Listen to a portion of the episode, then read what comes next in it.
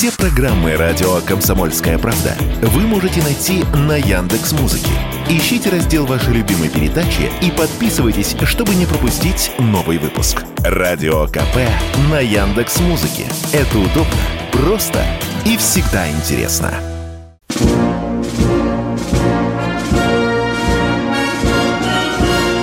Военное ревю полковника Виктора Баранца. Здравия желаю, говорит военное ревю «Комсомольской правды» всем, кто нас слышит. Мы начинаем очередной выпуск. Начинаем, как всегда, вдвоем. Я Виктор Баранец. И я Михаил Тимошенко. Здравствуйте, товарищи. Страна, слушай. Приветствуем всех членов господина Никто. Громадяне, слухайте сводки Совинформбюро. Дивись, Микола. Слушаю, Виктор Николаевич. Ну и сразу к нашей спецоперации. Общая картина. Стратегическим взглядом, так сказать, сверху, с высоты птичьего полета.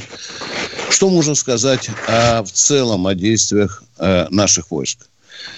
На всем протяжении фронта, он почти что 1000-километровый, может даже чуть больше. Общая картина – это активизация боевых действий по всему фронту. Да, где-то мы атакуем сильнее, где-то слабее, прощупываем слабые места, выискиваем в обороне противника. Ну, в общем-то, вот такая картина без радикальных перемен. Ну и, конечно, вы вчера слышали, что чаще всего в сводках от Минобороны звучало село Двуречное. Это в Харьковской области. Мы нанесли вчера, я за вчерашний день говорю, 20 ударов по энергосистеме. За бои Украины. Я отчитался, переходи к теме передачи. Да, я и тут еще хотел бы сказать еще за бои, потому что тут очень интересные вещи происходят. А то скажут, почему же вы врете. Вот мы по энергосистеме Украины, по железной дороге нанесли в одном случае, украинские источники говорят 40 ударов, в другом случае говорят 20 ударов. Ну и что говорят украинские источники? 7 ракет украинской ПВО все-таки удалось сбить. Вы слышите? Мы не юлим, мы говорим, и что с той стороны звучит, ну, чтобы сбили, нас не упрекнули. Да, ну, да. Кстати, это все ракеты... Опять. Теперь поближе подгребаем. Подгребаем к тому, что говорят о спецоперации некоторые наши выдающиеся политические и военные деятели. Ну, например, меня очень удивило заявление Кадырова, что к концу 23 года мы закончим операцию. Смело, правда, да? Смело, мажорно, оптимистично и так далее. А что же говорит Пригожин? Тоже не менее уважаемый человек. Говорит, что 1,5. Да, даже до 2 лет. Вот вы видите, какие у нас разночтения получаются. Еще идем к операции. Вы знаете, что были показаны совершенно мерзительные кадры о том, как украинский боец расстреливает нашего пленного.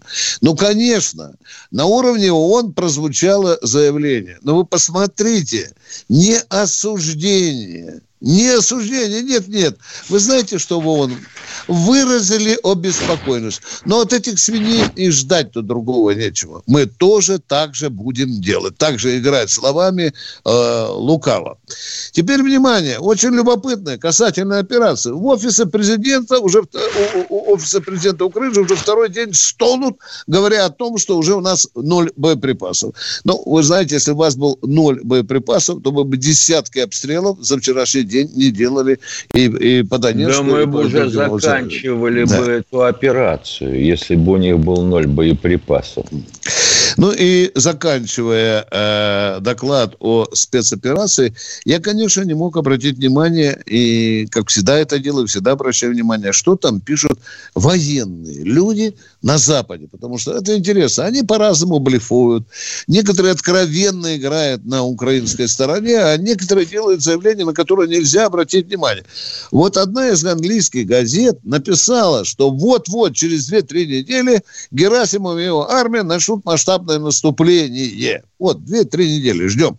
Но посмотрите, какие они цифры приводят. Для этого Россия сосредоточила, внимание, 1800 танков, 3950 бронемашин, 2700 артсистем, 400 истребителей и, в конце концов, звучит, и личного состава у россиян на линии боевого соприкосновения стало значительно больше.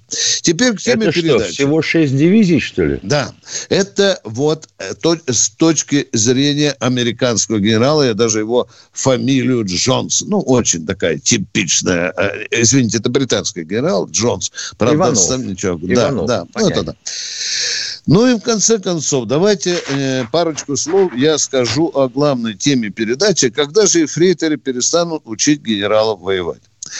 Буквально 2 дня назад у меня была встреча с некоторыми генералами, которых еще там пыль, скрипит на зубах. Они из окопов приехали. И был большой, серьезный разговор. И меня что насторожило? Просьба генералов ко мне. У меня было 3 собеседника. И... Виктор, ну, когда же ефрейторы, сказали, перестанут нас учить? Вот постоянно вы видите на телеэкране, мелькает слово «военный эксперт». Военный эксперт. Один из моих собеседников, говорит, я поинтересовался, а в каком звании учит меня воевать военный эксперт? Один ефрейтор, другой сержант. 3 дорос даже до капитана. Но, тем не менее, эти люди зачастую и Кремлю, и Министерству обороны публично дают советы, и публика весьма авторитетно все эти советы хавает. Я понимаю, что каждый из нас имеет право высказать сомнения, задаться вопросом. Научить прилюдно наших генералов воевать – это в какой-то степени бестактно. Ну что...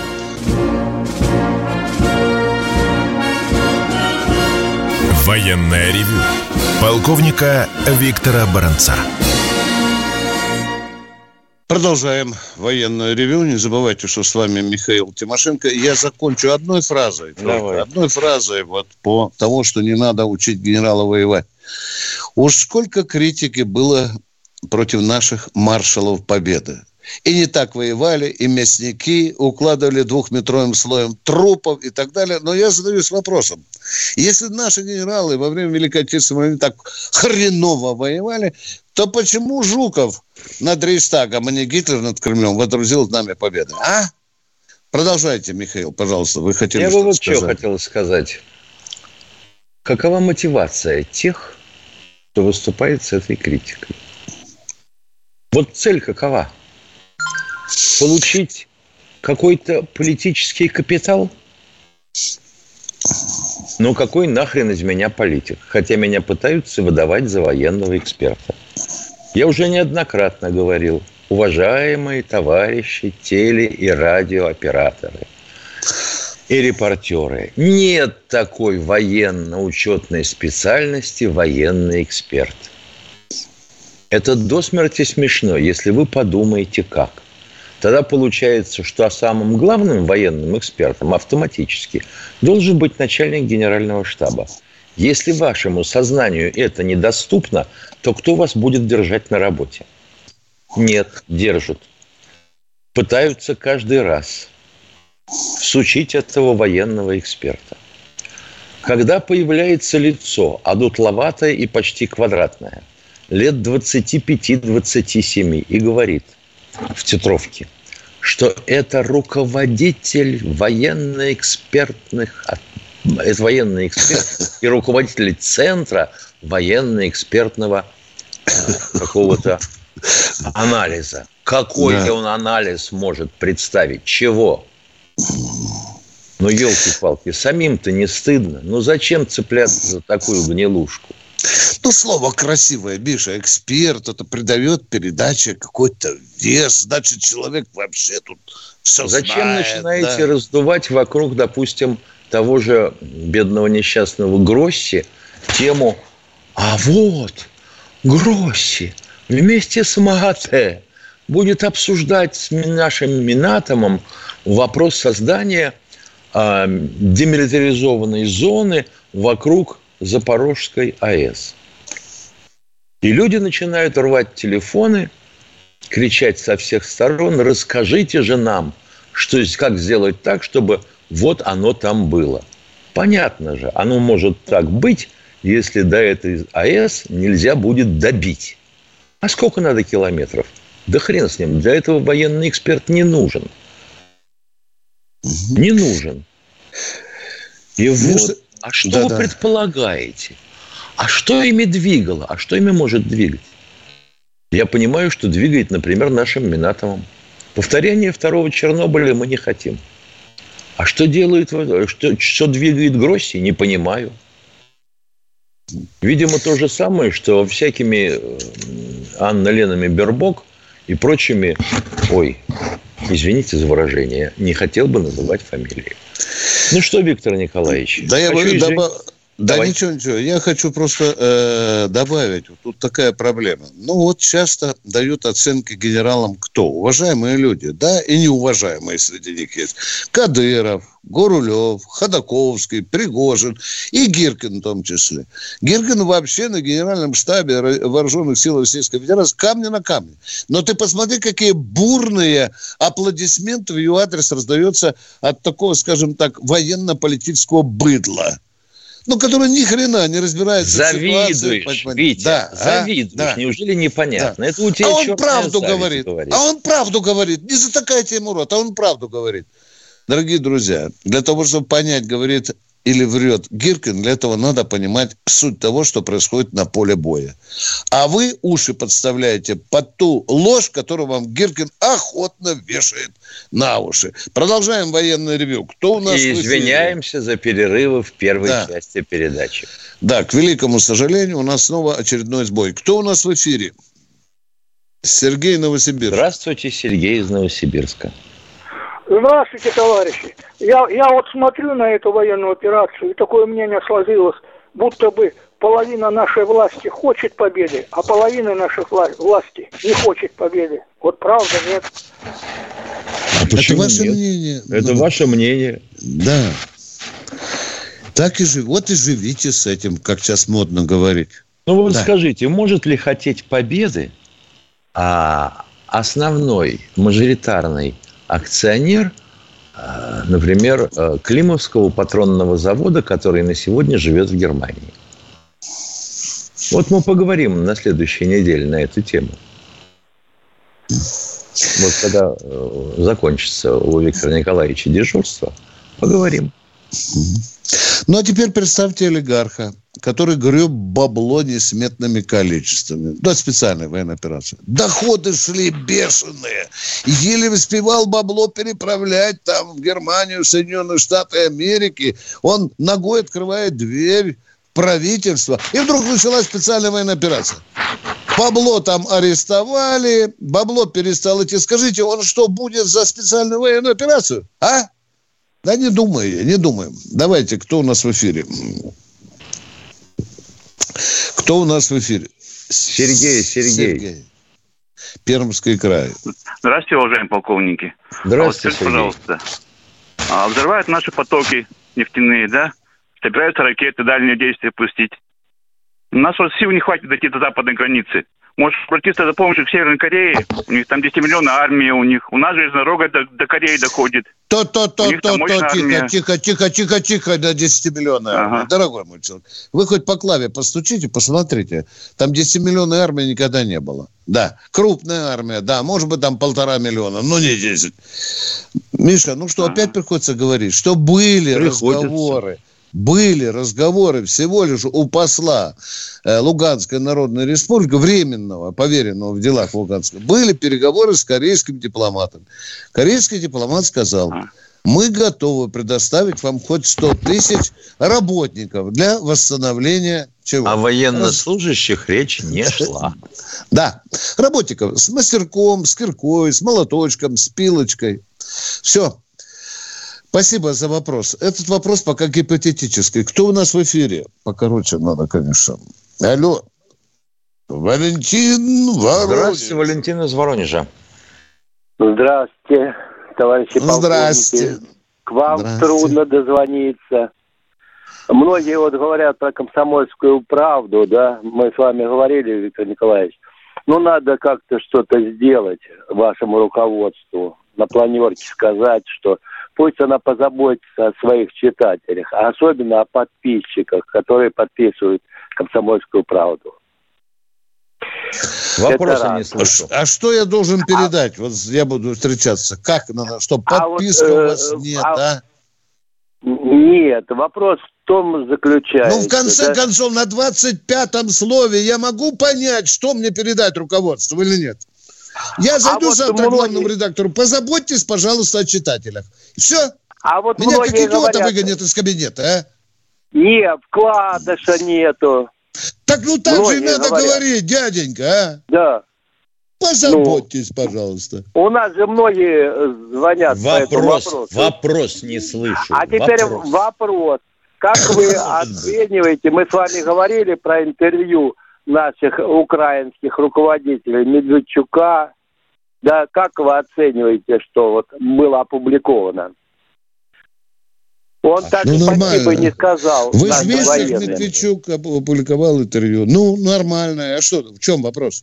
Чем вы не согласны? Ну, не призывов нету к украинцам, чтобы они... А, ну, конечно. Немедленно берите чемодан к Медведчуку и будете его советником. И будете сказать: Медведчук, дурак, пиши вот это. Я из Воронежа тебе говорю. Пиши призыв к украинам, а? Вот, Виктор Николаевич, если даже без эмоций, отвечая позвонившему, я бы задался вопросом таким. Если вы считаете, что Медведчук недостаточно активно акцентировал какую-то точку зрения, ну, пожалуйста, проявите инициативу и сами об этом скажите. Но этого же нет. Или претензии высказываете к известиям. Почему известия не оценили интервью Медведчука? А вы вот можете сами написать в «Известиях». Да, а вот так вот задавать вопрос в «Комсомолке» зачем? Угу. Кто у нас в эфире? Михаил из Подмосковья. Доброе утро. Два коротких вопроса конкретно. Первый. Значит, вчера вечером, сегодня утром появилось видео по удару в Одесской области по мосту подводным дроном. Да, по опоре. Со стороны РФ, да. Я не исключаю, что это мог быть подводный дрон не только российского производства, но и зарубежного, которым управляли выпускники очередных курсов, допустим, в Голландии. Позитивная информация. Они и второй вопрос, пожалуйста. Что такую подготовку ведут? И второй вопрос, пожалуйста, успеем. Второй вопрос. Значит, регламент, чтобы мы сейчас на данный момент провели учение тактическим ядерным оружием, ну, на своих каких-то полигонах. Есть вообще такая возможность или нет? Нет. Мы же подписали договор. Участники договоров о запрещении ядерных испытаний. Да.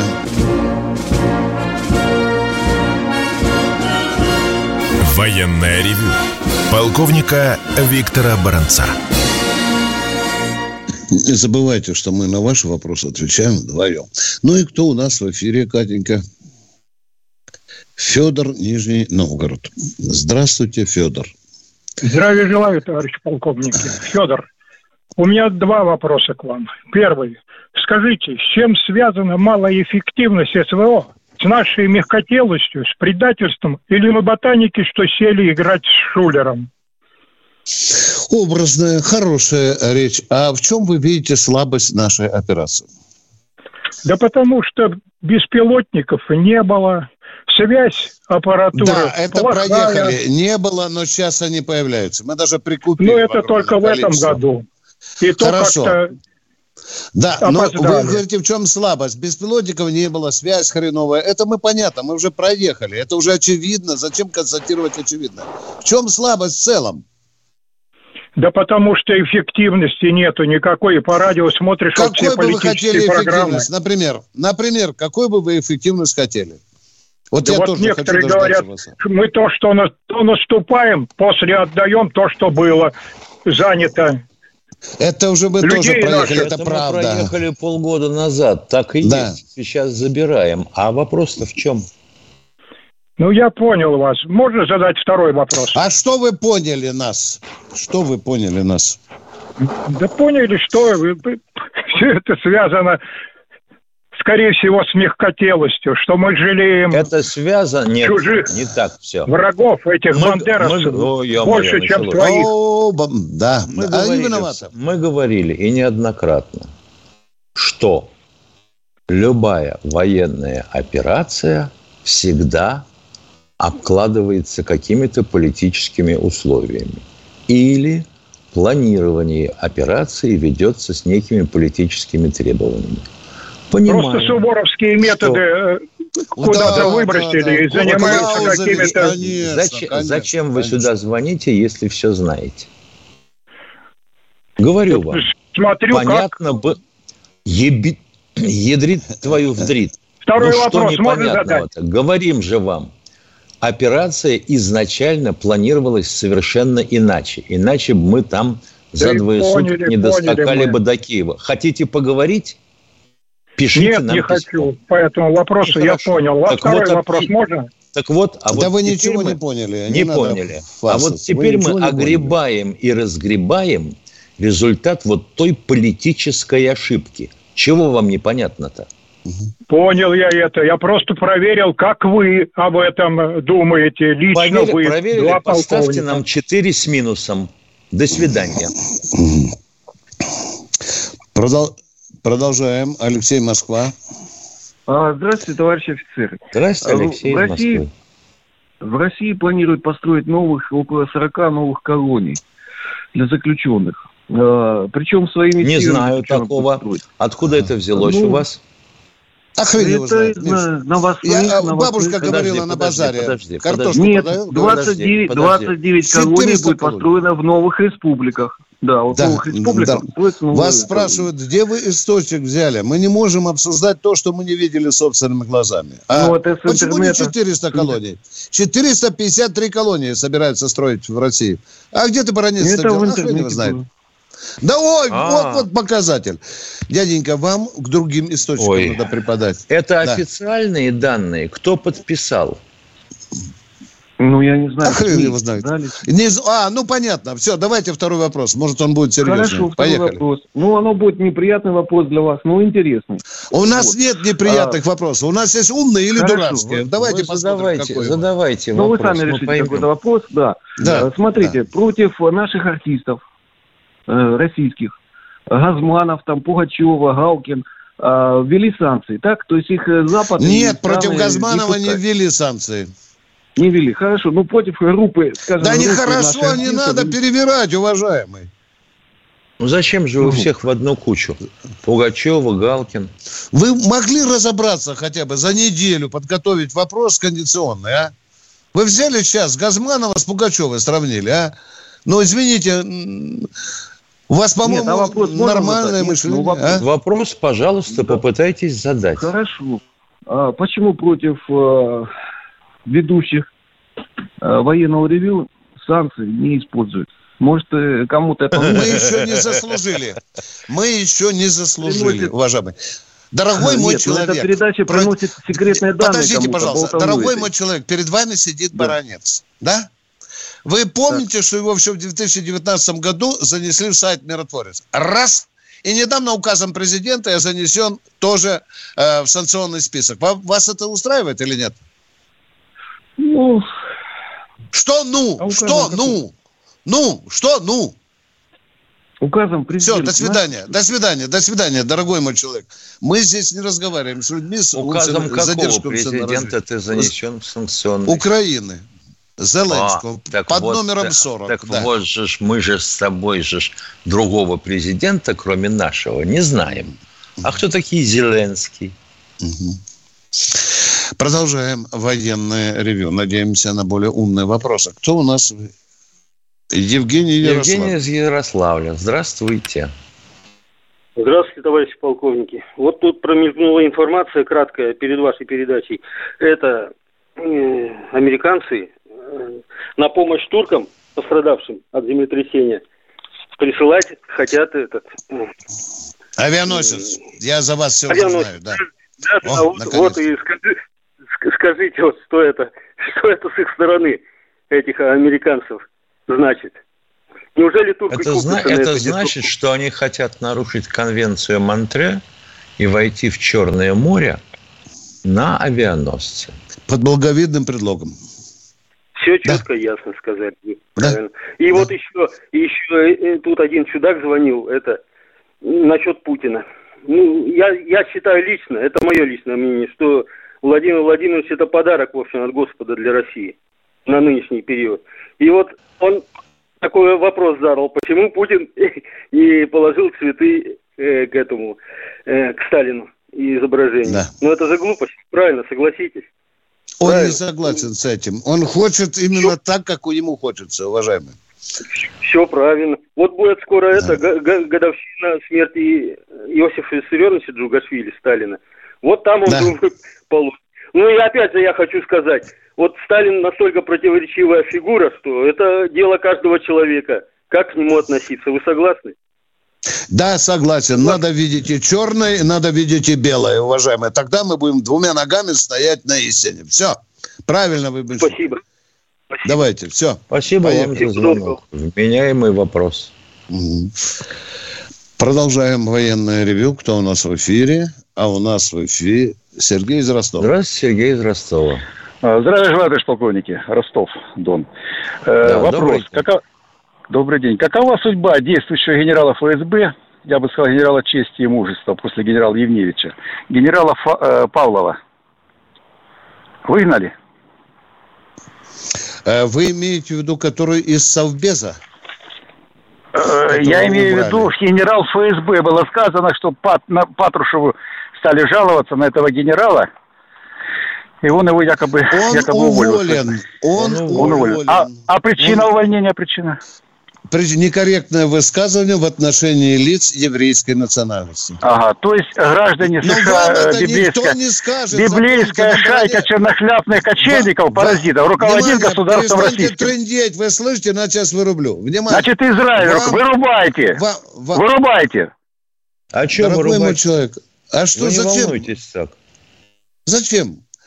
Уволен он в связи, там по возрасту напишут, уволен там в связи с расштатными мероприятиями и так далее. Вам же никто не напишет это. Но то, что Павлов допустил высказывание, которое признано определенным сословием некорректным, слышите? Определенным сословием некорректно. Вот это было, да. Возможно, это стало причиной. Точка. А вы можете думать все, что угодно. Едем дальше. У меня, правда, при этом возникает такой вопрос. А не хотел ли бы человек полюбопытствовать и установить национальный состав основных разработчиков нашей ядерной программы? Да, это забавно. Да. Нет, это слишком глубоко, Миша. Об этом на базаре не говорят же, понимаешь? Вот главное, чтобы в интернете, там, на базаре, в подъезде. Продолжаем военное ревью. И кто у нас следует? Анзор Нальчик. Здравствуйте, Анзор из Нальчика. Доброе утро, уважаемые товарищи полковники. Виктор Николаевич, вот первый вопрос к вам хотел бы задать. А что говорят Министерство обороны на то, что почему не взрываем мосты, туннели? Помните, Путин жестко сказал 157 Запада... раз мы отвечали на этот вопрос. Вы хотите, чтобы мы ответили 158-й? Михаил Владимирович, нет, здесь тут чуть другой вопрос. Помните, жестко сказали, сказали странам НАТО, Путин, если кто вмешается, мы ответим. Но ответов никаких не было, хотя все уже... Подождите, вы нас про мосты хотите, Анзор, спросить все-таки? Или кто вмешается? Это уже другая песня, Анзор. Ну, давайте как-то логично рассуждать, цепляя за основной вопрос. Нет, я с вами согласен, Виктор Николаевич, уважаемый. Просто не поэтому ли мы ничего не трогаем, типа, что не боимся... Отвечаю, как Михаил говорит 1500 раз. Возможно, нам они пригодятся, уважаемый Анзор. Все, что я могу сказать. Это понимаете? С одной стороны. А с другой стороны, попробуйте развалить этот мост ракетой «Калибр». И сами поймете, что это невозможно.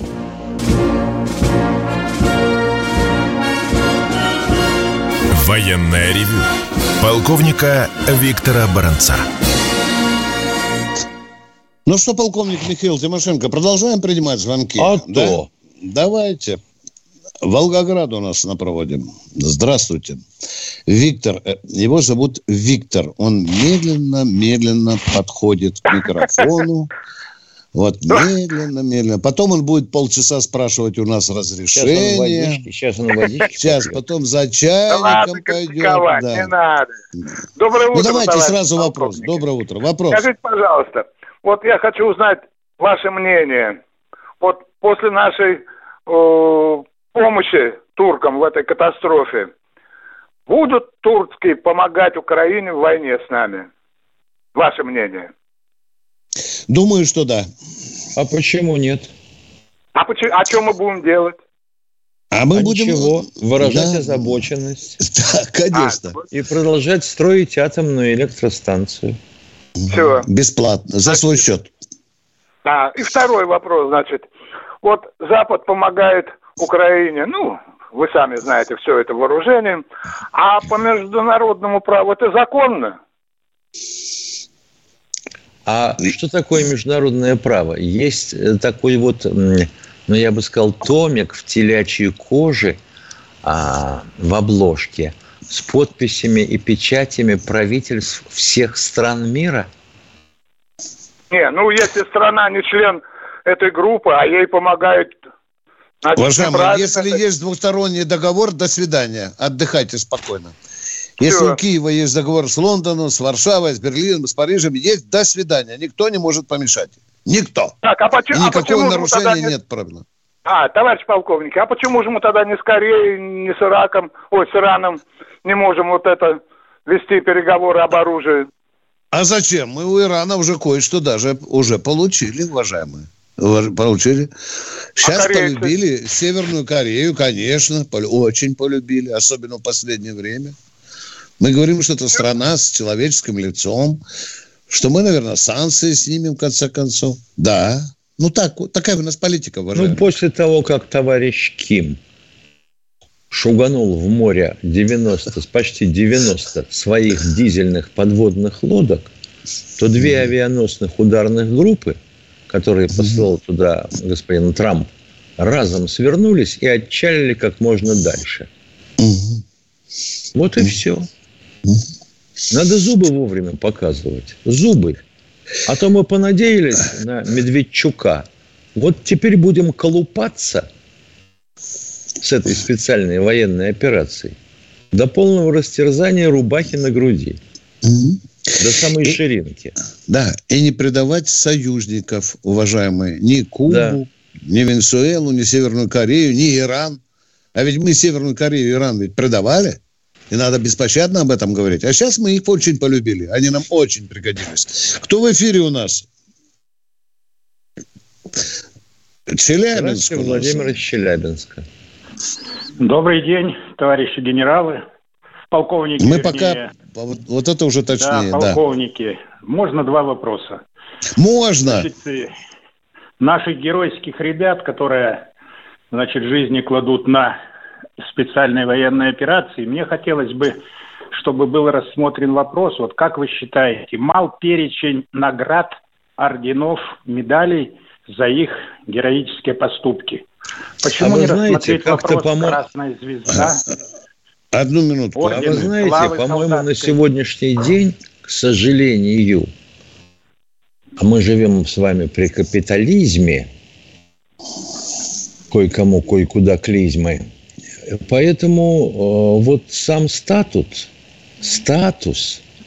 и вес этих наград как-то, вы знаете, в лице и в глазах нынешнего поколения почти испарился.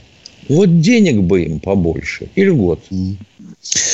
Уважаемые радиослушатели, вы предлагаете расширить наградную систему Российской Федерации, которая и без того является самой широкой в мире. Что вы предлагаете? Я предлагаю орден солдатской славы, как был в Великую Отечественную войну, орден Красной Звезды. Какой конкретно орден солдатской славы? Конкретно. Слава. Трех степеней. Их три. Трех степеней, да. Ордена, да. Так и надо говорить, да. Вполне заслуживают наши ребята. Вполне. Орден Красного Знамени или с уходом Советского Союза у нас обесценились эти ордена и не поминаются. Обесценились, да. Сняли. Многие ордена сняли, уважаемые. Многие сняли после Советского Союза. Жаль. Я тоже думаю, что жаль. Да. Хорошо, и можно еще уточнение, один вопросик коротенький? Да, пожалуйста, да. Значит, с недельку назад вот товарищ Шойгу говорил о январских, значит, успехах, о потерях украинской армии. И была названа цифра, возможно, я не понял, 340 танков. Насколько 3400 танков и бронемашин. Это за все время операции?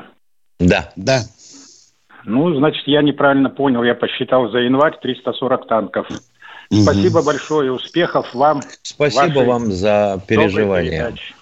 Да. К сожалению, думаю, мы уже не раз с тобой, Виктор Николаевич, говорили, что вообще-то, если хочешь иметь армию, начни этим дурацким военным платить деньги.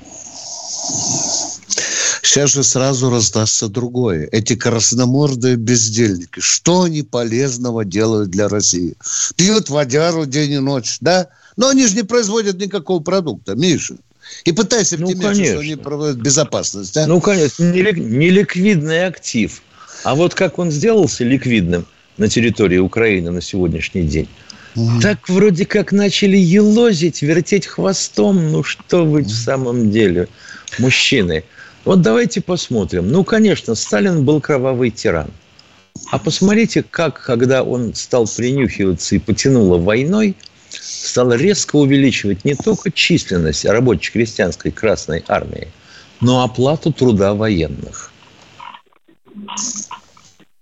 Кто-нибудь об этом заикался? Да хрен там. Какой такой военный эксперт найдется? Покажите мне его. Сейчас вам скажут, а шахтерам, а железнодорожникам, а работягам, что не надо деньги повышать? Не. Что вы?